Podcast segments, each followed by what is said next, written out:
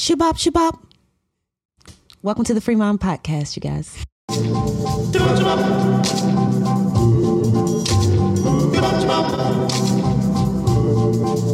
Are the stars out tonight?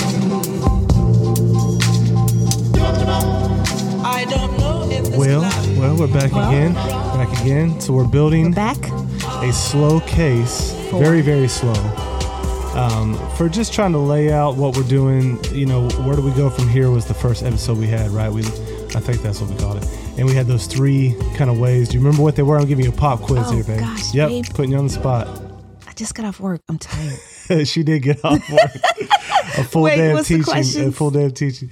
So we had the three options for where do we go to here. I'll, Okay. Maybe I'll give you a, Oh, yeah. hint. Okay. The first one is separatist. Pietism. There you go. Do you remember the second one? Defensive something. Yeah, evangelicalism. and the third one, Kuyperianism. there you go, Reformed Kuyperianism. There you go. See, So I see, th- no, I know you do that, and you're doing great. She literally, she is like teaching through all day, and uh, she does. She comes into this podcast. Uh, I'm calling it a studio. It's like you know, kitchen, living room. We just set this For thing real. up uh, down here in our, in our great friends, the Damon's basement, and um, Yes, we she love the comes in the door, literally starts the dinner. And I say, okay, come over here. She's like, what's the topic? I said, I'm not going to tell you. I'm All just going to throw you in the That's fire. how we So roll, That's y'all. how we roll, y'all. I roll. I promise to roll how he rolls. Go That's ahead. right. That's right. So All right. just trying to lay out a, a, kind of a long case over this season of where do we go from here, right? And and given like clear options, not trying to badmouth the separatist pietists, um, and also like not even knowing for sure where do we land, like as far as are we more on the defense defensive evangelical side? Are we going to go like and really really just dig in and, and say okay, we're doing this reform Kuyperianism thing, um, which is you know quite a quite a unique take for us if you grew up in evangelical background because reformed Kuyperianism it really does um, try to apply all of Christ for all of life. And you know they talk they they tend to be like post millennial um, in their view of the future. They are like yeah we really want to like have Christian government. We want to have Christian schools. You know there, there's a Yeah. there's an emphasis on really like the kingdom of God really coming and and and being salt and light in a particular kind of way, whereas defensive evangelicalism is more kind of content to keep the sacred secular split Gotcha. and kind of live Good in the sacred space. Um, and then like we work in the secular space with their according to their principles, but we try to keep them from going too far in crazy directions. So Okay. most of us at best are kind of like in that camp right um, but we also s- have seen how influential the pietism has become and um, the dangers of that mixed with antinomianism and all that the, the, you know having this disdain for christian law and christian old in, in the old testament and how to apply those scriptures that kind of thing. So that's kind of a rough quick sketch of where we come. I would encourage you if you haven't gotten a chance to listen through those we are i wouldn't say we're building a systematic case but semi systematic Okay, trying to build one case. on the other. Uh, last couple weeks we've been dealing with some responses to um, kind of some of the stuff we've been highlighting where we're actually naming some names because you really have to to to say okay what's going on the the evangelical establishment which is sometimes called big eva. Why are these guys like carrying water for progressivism political progressivism um, and even the theological left? And why do they seem to be really when when they go hard it's against the conservatives. Um, but when they kind of like or nuance things to death it's it's sort of in favor to to prop up uh, more of the left leaning approach to the cultural moment. So we we felt like it was necessary to point that out because many of these folks are our go-to's. Like they have been our go-to's over the years. Like you know you read the tim keller books or Yeah.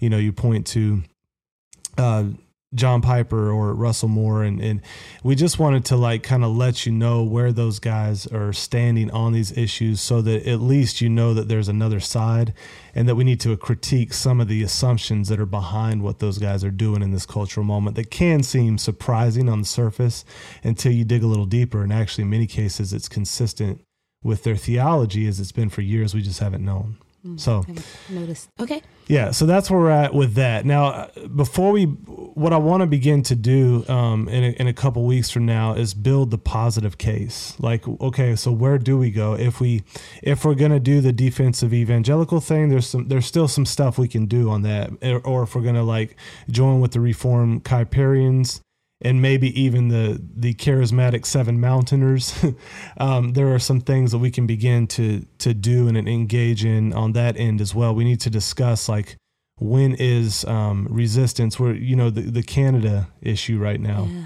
Ooh, yeah. We have uh. Canadian brothers and sisters. Um, Samuel Sey, uh, who's been on the show a few times. I just saw something he posted uh, earlier. I don't know in the week where he was saying he had been in Ohio, I think, for three weeks visiting his his fiance, and his heart was breaking though for Canada. He said it was it wasn't even like being in a different country, but a different world. Wow. Like how how when he compared it to like what's really going on in Canada right now with the vaccine mandates and Mm, everything. So crazy. Um, interestingly enough, there's another situation I heard about. I won't give too many details because there may be some um, legal ramifications, but let me just keep it real vague. But somebody that I know received a call from somebody in Canada saying, "Hey, if we were to um, make it out of this nation, would you be able to provide our family with housing for an extended period of time?" They don't think they can even get out because they haven't had the vaccine, and if, if they pass some sort of law this week, then um, they're going to be put in a position where they're probably going to have to try to flee the country. That's crazy. Isn't that wild? Oh, these are the times. These are the times. These are the times. That's crazy, The, the mystery of it is why did America stop? Because we know that they're in this in in the same vein is you know they're in the Great, great Reset. They're There was a the, push to the World push. Economic Forum. Like it's not like Trudeau's on this stuff on his own. Like he Yeah. the Biden regime and all these guys are in the same camp when it comes to this. So the and even uh, over in the UK, uh, Boris and it's like, what what why did they pull back all of a sudden certain countries, but then yet Canada and Australia still going hard like they are? That's that's the mystery. And I haven't I don't have any thoughts on that yet or any insight into that, but. I think time will tell. Like, hopefully, Okay. we'll get to see behind the scenes, like at some point. Maybe not, but something happened, and it's you know it's never what it looks like on the surface right now. But oftentimes we can't see beyond to really know. But that that is that was the push. That is the Great Reset playbook. Like what's going on in Canada is where they wanted it to take it all around the world. I, at least that's my best understanding from reading their own materials and what they wanted to do with these vaccine and lockdown and, and just the the statist philosophy and the um, kind of approach to life and government that they want to create is this massive government that basically for our own good right? Quote unquote.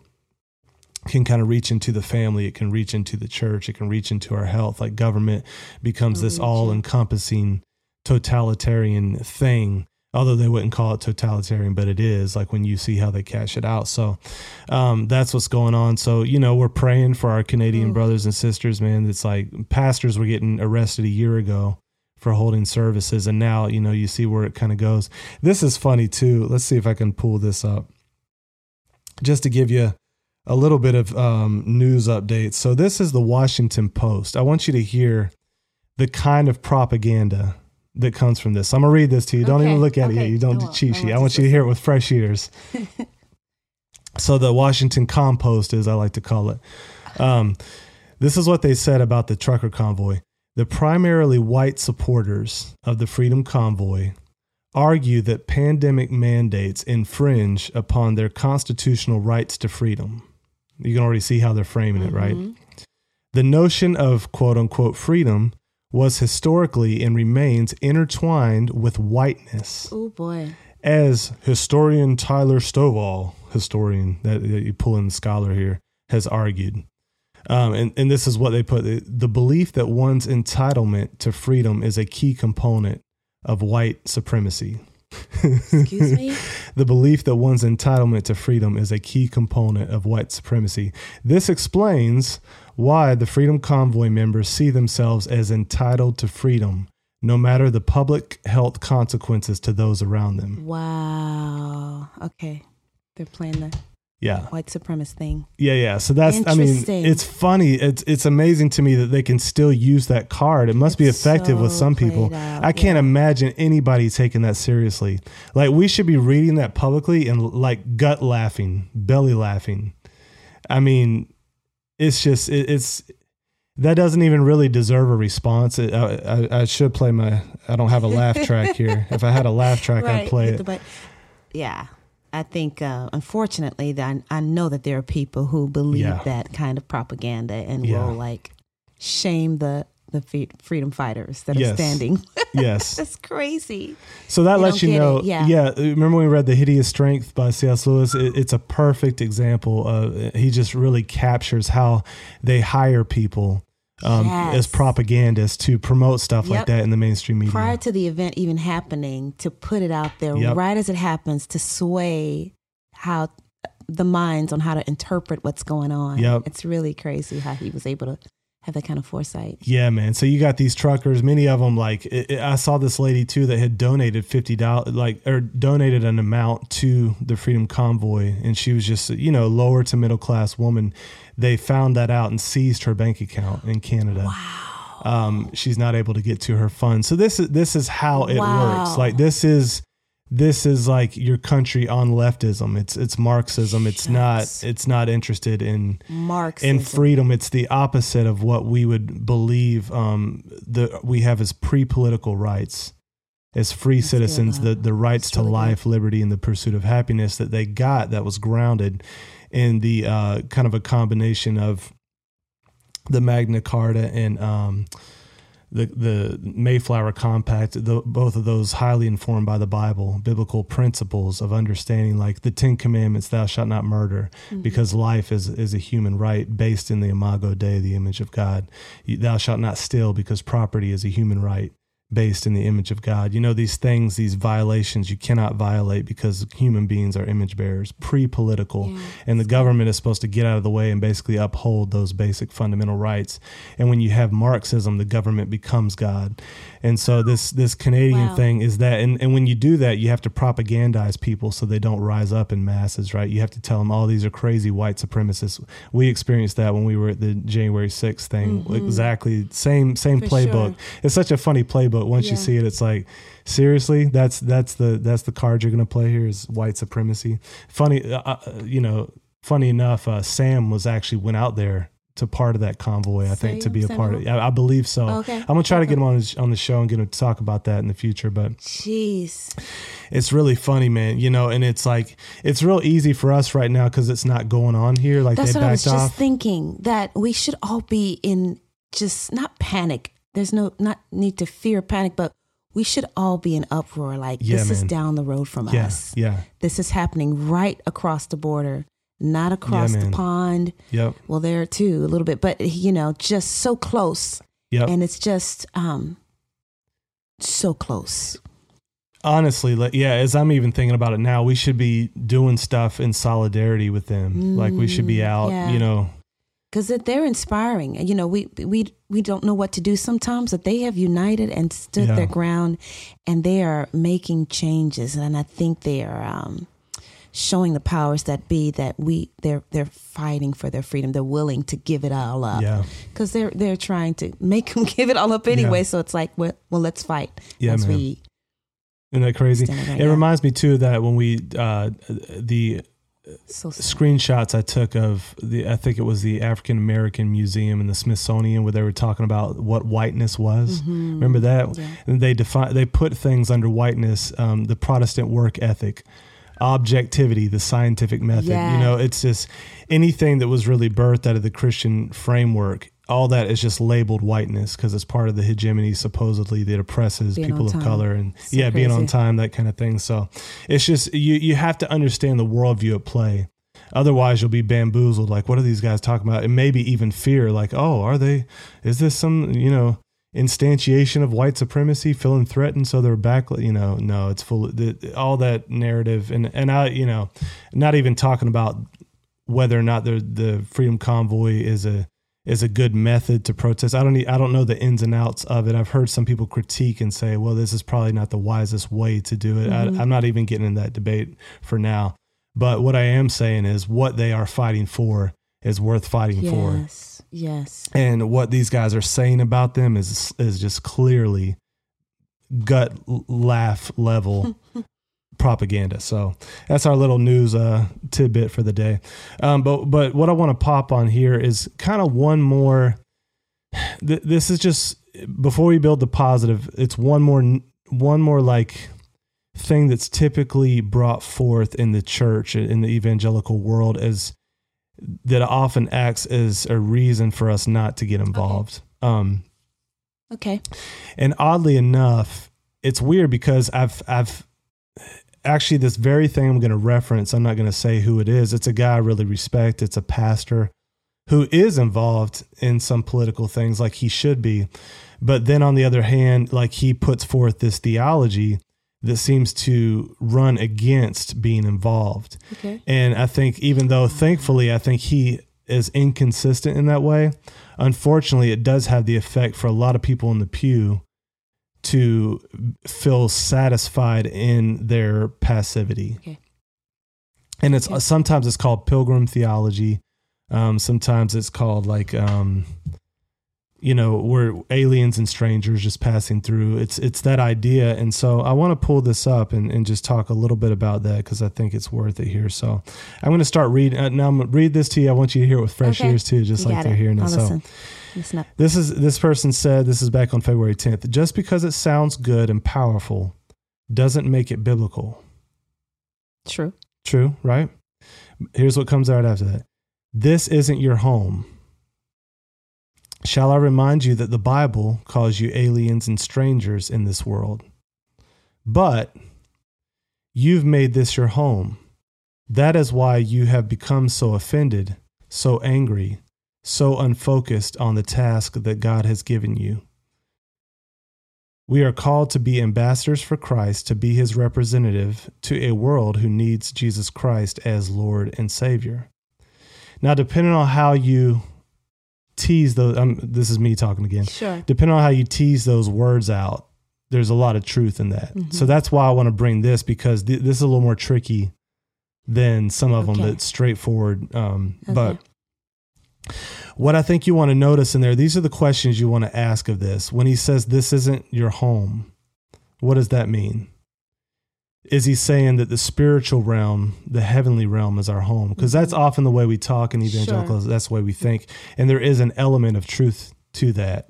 Um, when he also says we are aliens and strangers in this world, what does he mean by that? And what implications does that have for how we in, engage culture and politics? Right? Yeah. Because if you mean that in one way, which is the typical way people mean it, that means we're just passing through. Like, why Yeah, would you get else- involved in the village affairs yeah. if you're kind of just a passer through, right? Okay. This isn't your home. You're just you're visiting this little town for two weeks. Uh, You're not going to run for mayor or, you know, just passing through. So, um, back to what he's saying here. He said it was Paul that reminded us in 2 Corinthians six four through ten that as servants of God we commend ourselves in every way by great endurance in afflictions hardships, calamities, beatings, imprisonments, riots, labors, sleepless nights, hunger. By purity, knowledge, patience, kindness, the Holy Spirit, genuine love.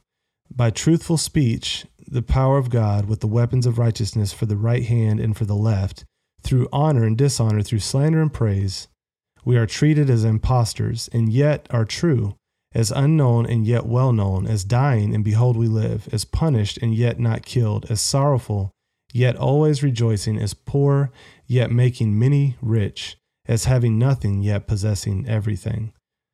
And then the, uh, this pastor goes on We have forgotten the humble man, the humility of our great leaders, and the forever reminder of Ephesians 6:12 that says we do not wrestle against flesh and blood. Ephesians 6, 17 through 20 and take the helmet of salvation and the sword of the spirit which is the word of god. If you have become this is the pastor talking again. If you have become hostile if you have lost sorry if you have become lost in your anger towards a tyrannical world system never forget the man paul who was his tyrannical leader nero. Yet paul stood faithful humble in chains because he understood this was not his world. He was a reflection of his lord and Savior Jesus Christ.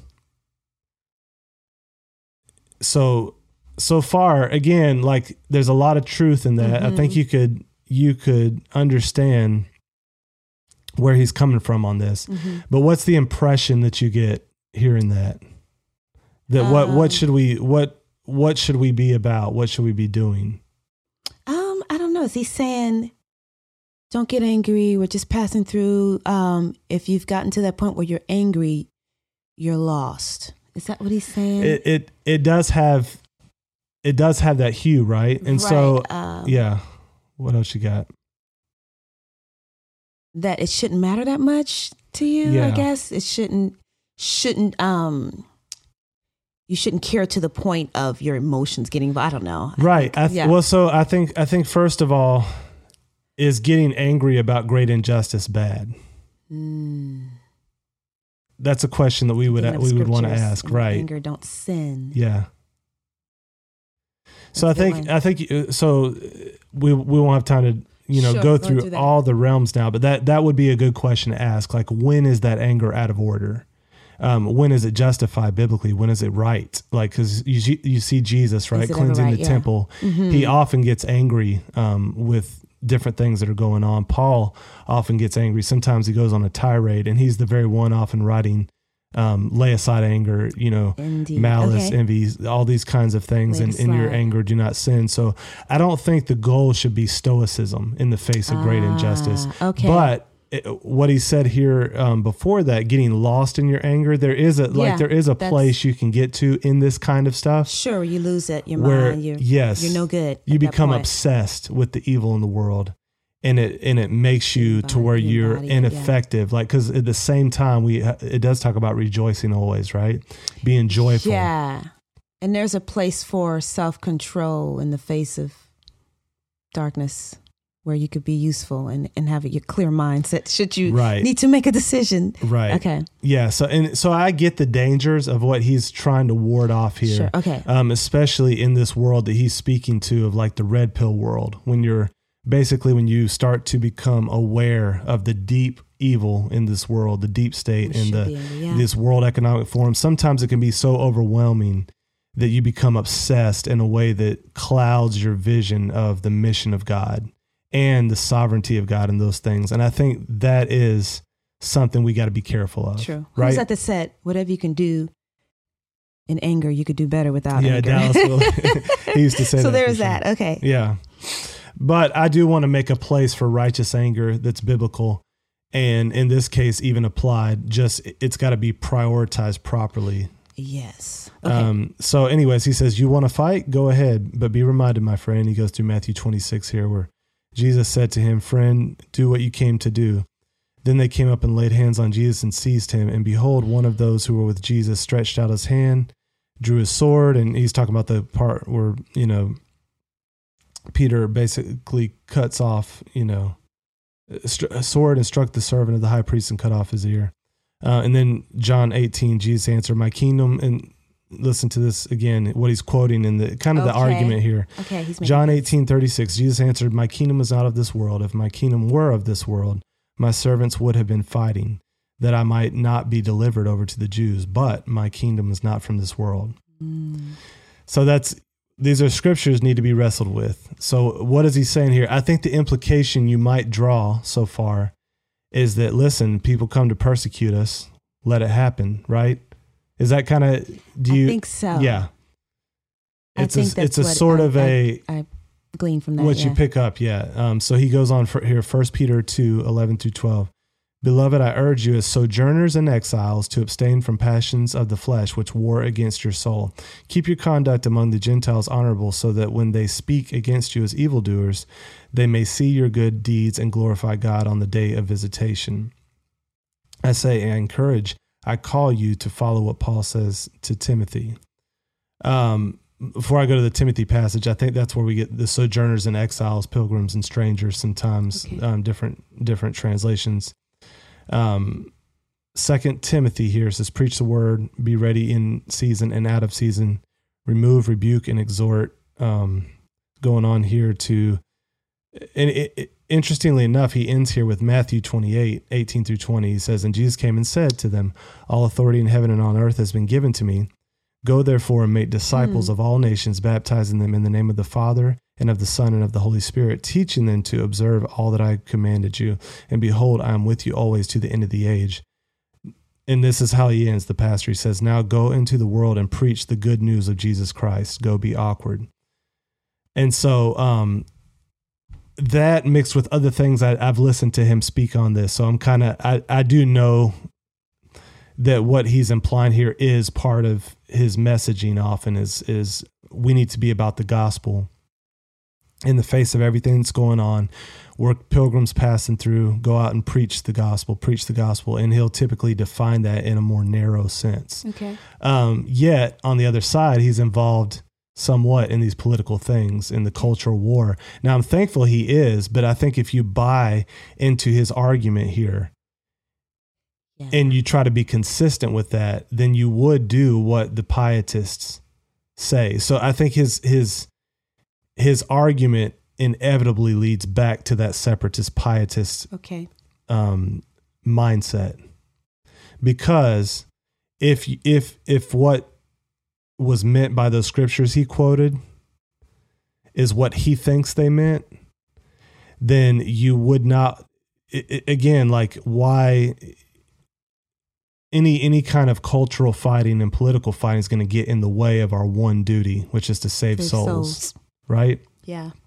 and preach the gospel, quote unquote, defined as saving souls, the soteriology, the soteria element of the gospel. And so, this, I think, we'll often encounter this type of thinking in the church. And it's sometimes harder to see it as separatist pietism when the people saying that are involved in politics. But we have to be, be aware in those moments that the actually what they're preaching here is inconsistent with their actions. Ah, okay. And so we need to ask like if he's right, then we need to be separatist pietists. Like if if that is the proper interpretation of the biblical narrative that we're just passing, through, and that we basically need to to just be concerned with souls, then we need to be pietists. Hmm. Gotcha. Make sense? Yeah. What say you? You know, I, I I would I would love his answer to what would he say in the face of things that prevent him from doing that, going and preaching the gospel in all nations. Would he at that point say, "Okay, this is a mandate from God. We need to preach"? But what if there comes a day like Canada, you are forbidden from Right. I, I'm going to tell into, you. He, he would probably say, "Okay, just take the punishment," or what? What would he say to that? You know, I- or if you know the thing about anger, you know, there. What if someone harmed a dear loved one, and I don't wish that on anybody, but someone that is, you know, at what point? How far do you take that? yeah. how far do you um, interpret that? And I and I get it. People say it in regards to politics, but there there are times when um, I mean now everything's political. Yeah. Everything. Yeah. Well, that's what happens How you when, raise your kids. when statism yeah. happens. They subsume everything under civil government. Okay. So then everything becomes Hey. political okay. Because now it's under the rule Mhm. directly of the civil government. And so you can't get away from that. You can't hide from Okay. it. But I will say this: I believe knowing knowing a little bit Okay, and, you and following him enough, he would say anything that prevents the gospel from going forth, then you would re- you would need to resist. And he would appeal to the apostles' activity to ground that viewpoint. Okay. Um, so, uh, but that does raise a good question. Does that mean then that all those scriptures he he read have a caveat? Clearly, they do. Even so, Yeah. so they're not meant to be carte blanche. Um, resist at no cost, you know, or you know, don't, Don't resist, resist no matter what. And it's not meant to say like we simply are passing through, and so God's will be done.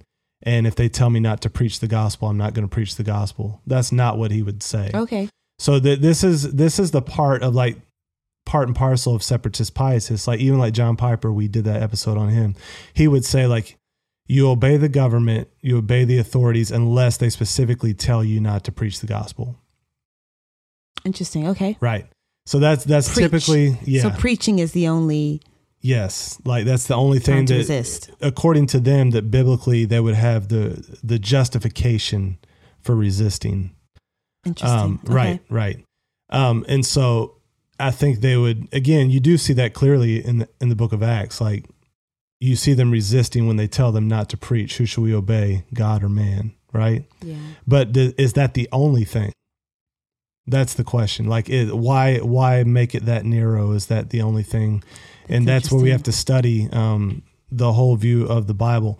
But I think the the thing that underlies that is that this whole idea that we're just passing through, and our Okay. mission is restricted to the gospel, which defined as the soteria.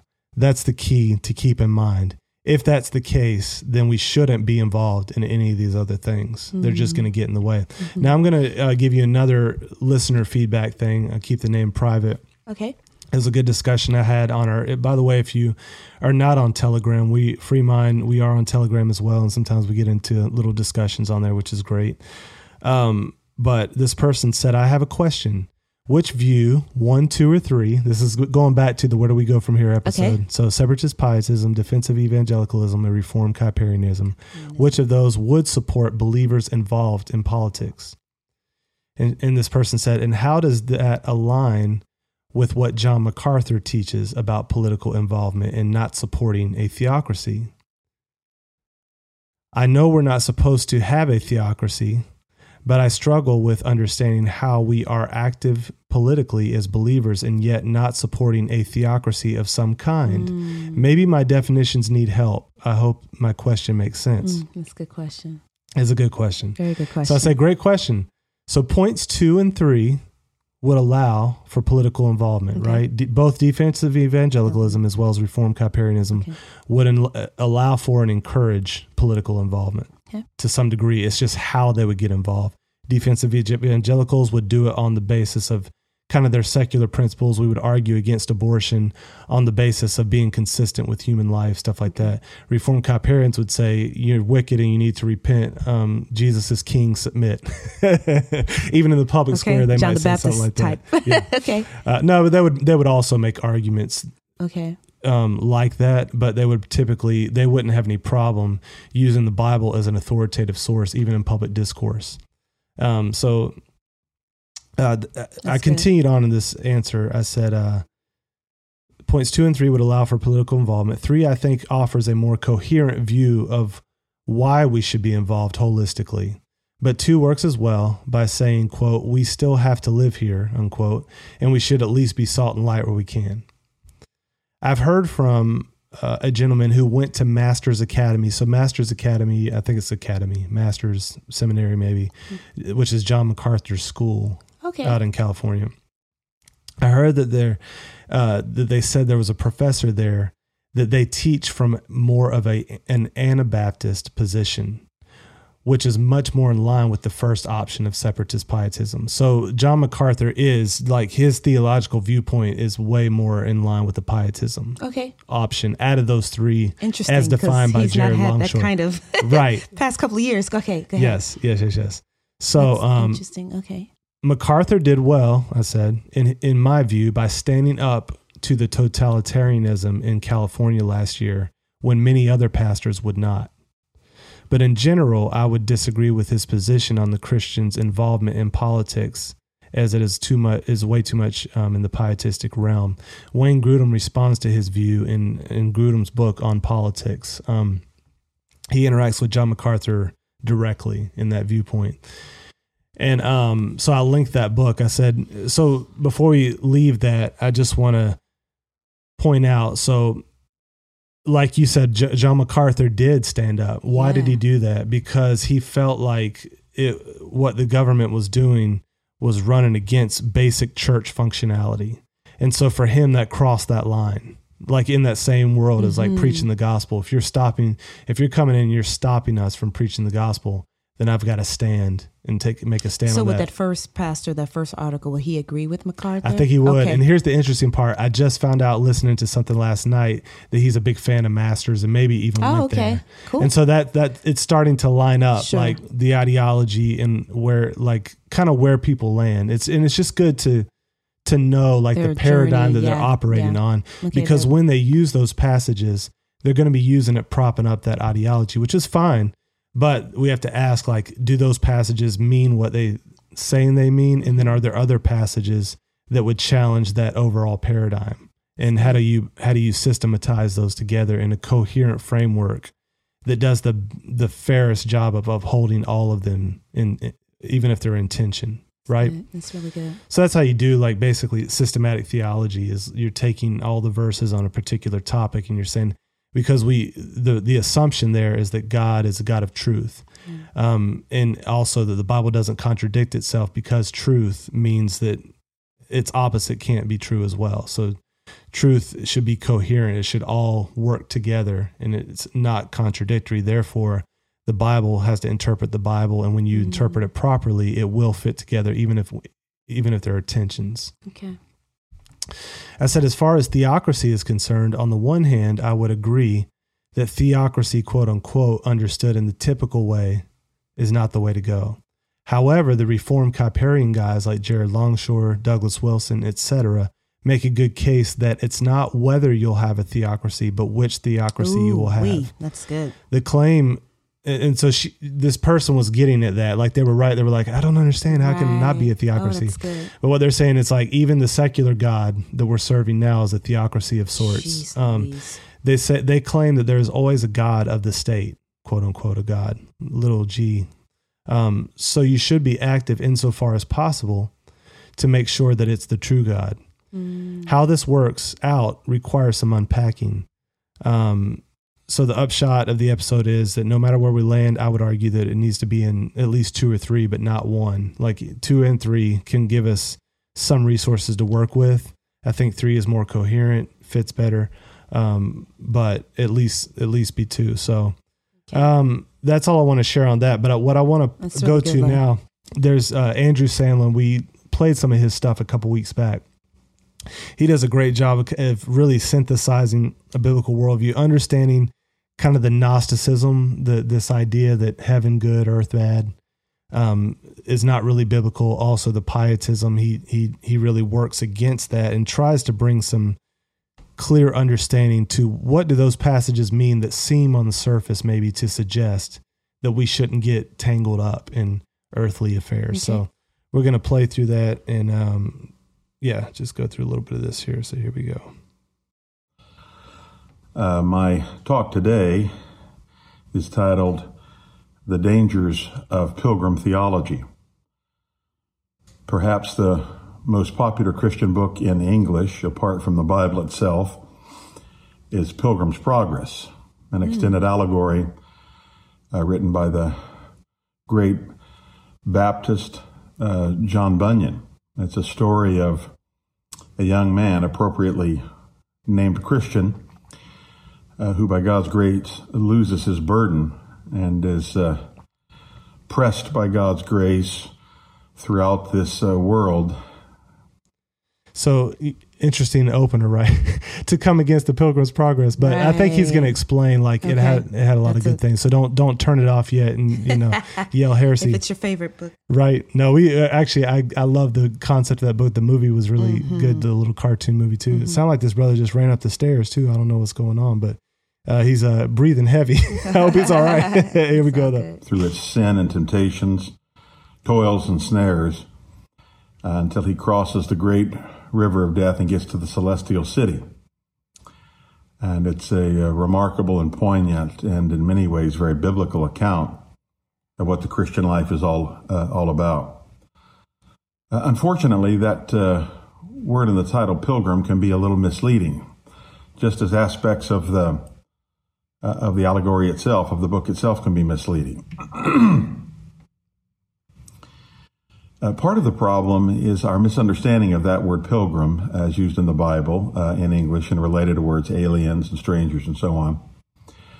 Uh, in uh, Hebrews chapter 11, for example, we read of Abraham and the patriarchs as being uh, strangers, pilgrims, aliens, uh, looking uh, for a city that, a heavenly city that has foundations, whose builder and maker is God.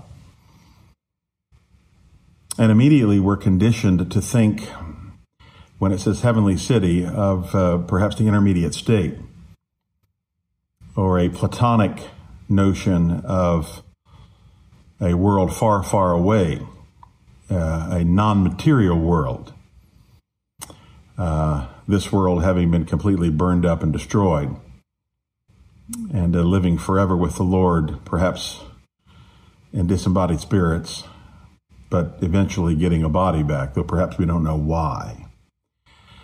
Uh, that essentially is um, Platonic or Plato's an ancient Greek dualism as it has been imported into the Christian faith, even though it's been pervasively received. Well, So does it make sense so far what he's saying there? It's like little bit. he's basically saying Pilgrim's Progress very biblical, but Mm-hmm. it gives the impression that like this celestial city Okay. is kind of the goal, and it's can be understood or often is understood as kind of this heavenly platonic realm. And he also references talking about that the Hebrew uh, this this passage in Hebrews where um, I think he said it was Abraham that was a pilgrim and stranger looking for that heavenly city. And he said what we automatically do when we read something like that is we interpret it through this kind of platonic framework, Okay, this sacred, Plato. secular, Gnostic um, kind of thing where he was on earth, but he was really looking to go to heaven. The Bible uses the term uh, pilgrim and similar terms like alien or strangers. Uh, it means those who are accompanying temporarily with uh, people who are not of their family, people from a different nation. Uh, when the Bible speaks of Abraham, for example, Isaac and Jacob, and so on, as pilgrims, it does not mean emphatically that they are pilgrims in God's good created earth and are looking only to escape this earth to go to heaven when they die. Uh, it does mean, however, that they are pilgrims within this world, world being interpreted and understood as the satanic system, uh, presently governed by evil. That's how John, uh, the Apostle John in the New Testament, often uses that word, both in the Gospel and in his epistles. Does that make sense? I think so. when he so the he's saying often in John's writing in the gospel and the epistles when he when you see the word world It's more cosmos is the greek word typically translated world um, you have to know what he means by that if you interpret that as the material earth Ah, okay. like you're miss you're you're reading something in there that's not there like he means the carnal the the structures The of the okay. system of the satanic satanically run order of things gotcha. so you can be a pilgrim and a stranger with regard to that system. system. That's good. Okay, thanks. When he says, do not love the world, the cosmos, he doesn't mean don't love the material world. I mean, after all, God said it was very good. God loves his own world. It doesn't mean the people within the world. After all, we read in John 3:16, "For God so loved the world." Yikes. That means the people within the world and probably also implies his creation.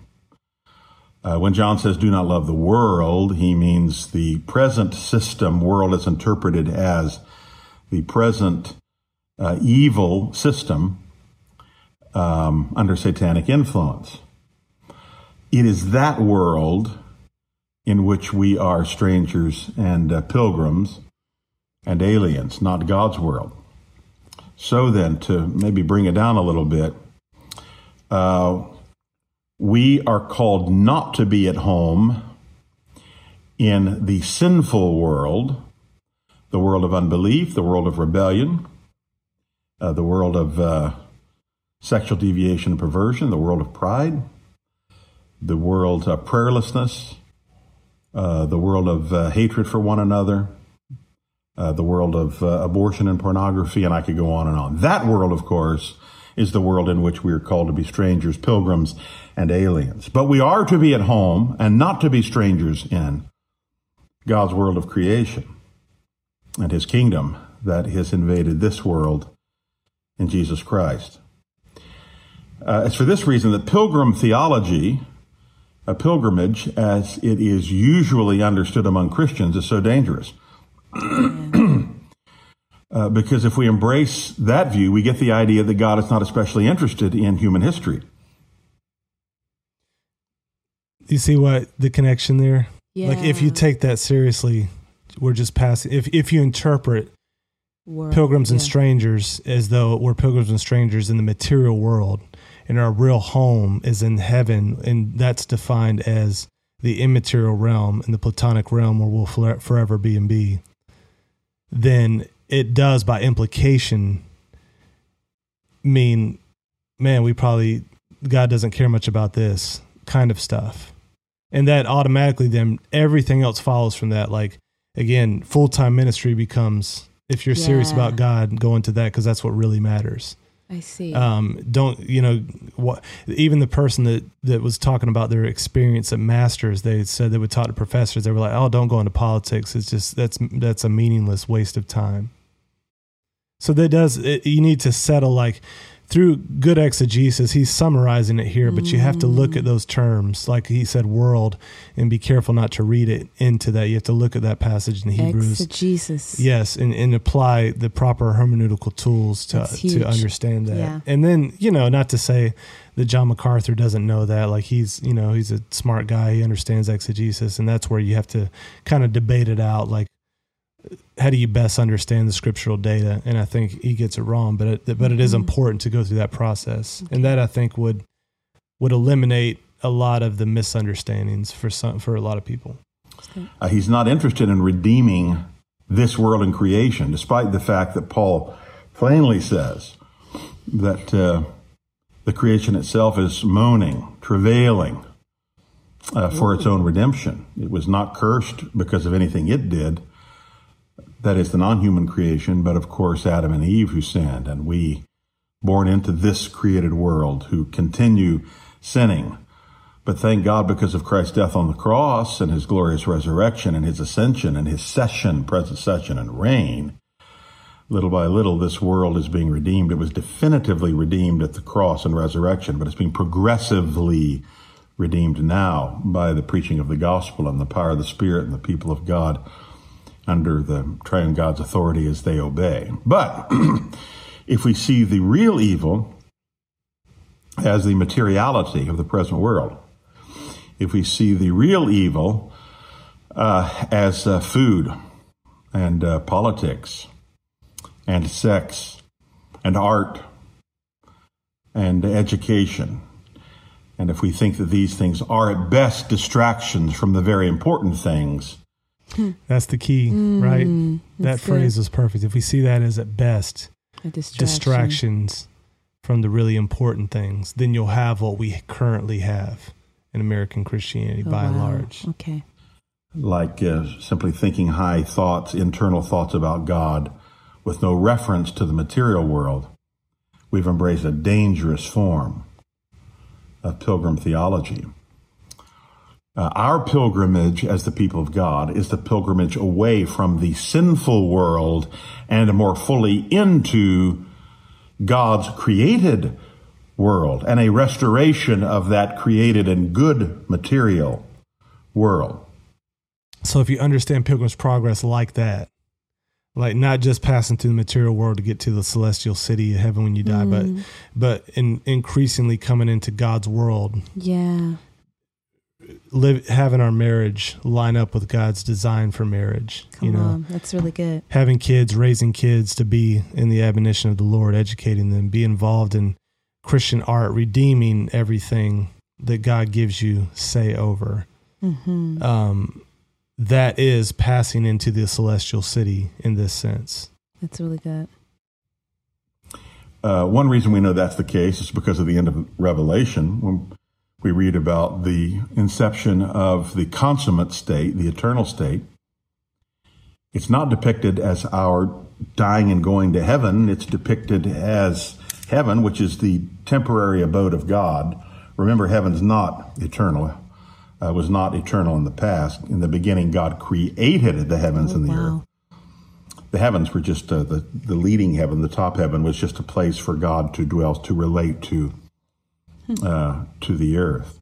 But in Revelation, we read that these heavens come down and merge with the earth, a newly renovated earth. Well, And the book of Peter, it's a burned up earth, not burned up to be destroyed, but purged. Um, So that's an important point there. Um, and we'll talk more about that down the road, but that has to do with kind of eschatology and how you envision the new heavens So and the new earth. I love it. If you want to grow in your confidence in knowing what you believe and why you believe it, if you want to ground your faith in biblical Christianity and step into who God has called you to be, I want to tell you about a great program put on by Impact 360, and it's called Propel. Propel is a one week transformational leadership and discipleship experience where high school students gather together to be grounded in a biblical worldview as they learn how to follow Jesus, have a godly influence, learn how to disciple their peers, and boldly live out their faith in their daily lives. So they're having two sessions this summer. The first one is June 19th through the 25th, and the second one is June 26th through July 2nd. These programs fill up really quickly, and I promise you, you will not be disappointed. So we'll put the link below if you're interested in looking into it, and we'll see you this summer. It's likely that that passage is actually specifically referring to God's judgment in AD 70, if you look at the passage of the Old Testament. But we could also add that this resurrected earth is also burned in the sense that it has been purged of, of evil. Um, so that is the, the earth, the world, and the heavens, the new heavens and the new earth that everything is pointing toward. And it'll be very tactile. So that's an something that sometimes gets lost, I think, in popular Christianity is really all the all the eschatology views end with new heavens and new earth where it's transformed physicality. Okay. It's not like a a platonic realm in the future. And so like eh, what that it would be in any of the systems is is an intermediate state. And so, you know, that will probably come as a surprise to people. But yeah, like whether you're a post millennialist, a premillennialist, an amillennialist, um, they all converge back to the at the end after the, the great judgment that new heavens and new earth will be created and resurrected bodies. Like you will be, your soul or spirit will be rejoined with a resurrected body like Christ's resurrected body was. He was the first mm. fruits. And so he could be touched, he could eat, you know, it's like it's a transformed physicality. Mm. And so there is an intermediate state in which you're disembodied. It, Oh, boy. uh, uh Seventh day Adventists would call it soul sleep. They wouldn't think that there is that um, disembodied state. They would just say basically you sleep until, the final resurrection. oh boy. Okay. But uh, most most denominations would, would hold to like to be absent from the body is to be present with Christ means something like some kind of awareness, like you would have almost in a dream, but it would be real. oh my where gosh. you're present in heaven with us. And, and there are interesting near death experience stories that people have noted. JP Moreland has a lot on that about people yeah just having these it's really it's worth like looking into and reading sometime but but anyways that would be the intermediate state according to christian theology Okay. not the final state Okay. and so it's good to to remember that like transformed physicality the new heavens and new earth is the final state be very fleshy. God has made us uh, not to be disembodied, but to be bodied beings. And we are less than beings, full beings, if we're disembodied. Uh, for this reason, I want to encourage you as I close not to look at this created world as a world you're just a passing through, because your treasures are laid up somewhere beyond the blue. Our final treasures are laid up uh, in the consummate eternal state, but that will be here on a renovated earth, and we will bring our cultural work, our faithfulness to the Lord, and uh, godly art, and godly education, and godly politics, more importantly, godly families, godly churches, into this eternal state. So beware of pilgrim theology. This is the Lord's world. The earth is the Lord's and all of its fullness and he's extending his kingdom in it. I'm P. Andrew Sandlin, founder and president of the Center for so yeah wow. I um, love that. isn't that The interesting earth is the Lord's. Yeah. And the fullness thereof, and and where it's not an escapist thing. Even those passages. So mm. going, if you were, if you were to take the time and go back to those passages we read at the beginning, in their context, you would understand. So one example would be when Jesus said, "My kingdom is not of this, This world. world." What he didn't mean was, "My kingdom is not for this world." He meant it doesn't derive its power and authority from this world, as it is in its fallen state. His his authority and power and rule comes from heaven for this world and beyond. Mm. So. And so like how you understand my kingdom is not of this world will have many effects. Like the the kind of John MacArthur way Wow, they would say huge. like it's not it has nothing to do with this world. And so basically we don't need to be involved with trying to Christianize politics or anything like that. That's just a distraction at best, maybe even harmful. Um, whereas I, I, I do believe, having studied that passage, you know, pretty decently, I, I- think that like Sandlin definitely holds what the the point of view that I'm saying, and he argues for it well. That Jesus doesn't have to pick up knives, you know, swords, and you know, in current day doesn't have to do bombs or bio warfare because that he he's not doing things according to the principles of this fallen Wow. world so good. he through the power of the kingdom through like centered on transformed hearts. It's the leaven of the kingdom that's supposed to leaven everything in the earth and bring this progressive redemption ultimately where he will come back and defeat death as the final enemy. Um, and there will be that return and there will be that final judgment. And we won't see perfection on this side. Um, that's not the idea but the idea is real salt and real light like impacting not just individual hearts and thoughts about god but our our so, social structures, our relationships, even the way that we govern our churches, or we govern our cities, or we govern the nation, that should be impacted by Christ as King, and that's that. I think that view fits better with the overall data of Scripture from the Old Testament story to the New Testament. Whereas I think you could kind of derive a Gnostic kind of sacred secular dichotomy by picking a few things here and there and putting them together, stringing them together. But I don't think, and, and it's oddly enough to go back to the last passage he mentioned, the Great Commission, to me is a perfect encapsulation of what Sandlin's talking about. Yeah. All authority Mm. in heaven, all rule on heaven and earth has been given to me. Therefore, go and not just make converts, but make disciples of the nations. And this is how he explains, even like notes what that means, teaching them to obey all that I have Mm. commanded. That's What has he commanded? Well, a lot of what he commanded was looking back at what he gave and the Father, Son, Holy Spirit gave through the law as well of what the good life looks like, of what it means to love your neighbor, of what it means to do justice in the city. And so that that's kind of the argument I, I think of the Reformed Kuyperians. And I just think it's good to note, like when you're you're thinking about like kind of John MacArthur theology, which is very it's not just limited to him. It's it's very very much spread through the church of this is not our home.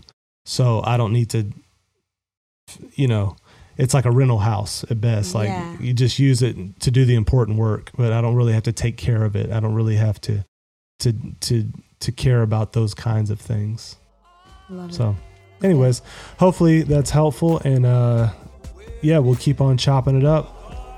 Uh, subscribe to whatever you're listening to, just so you know when new stuff comes out, and we'll see you next time. Blessings.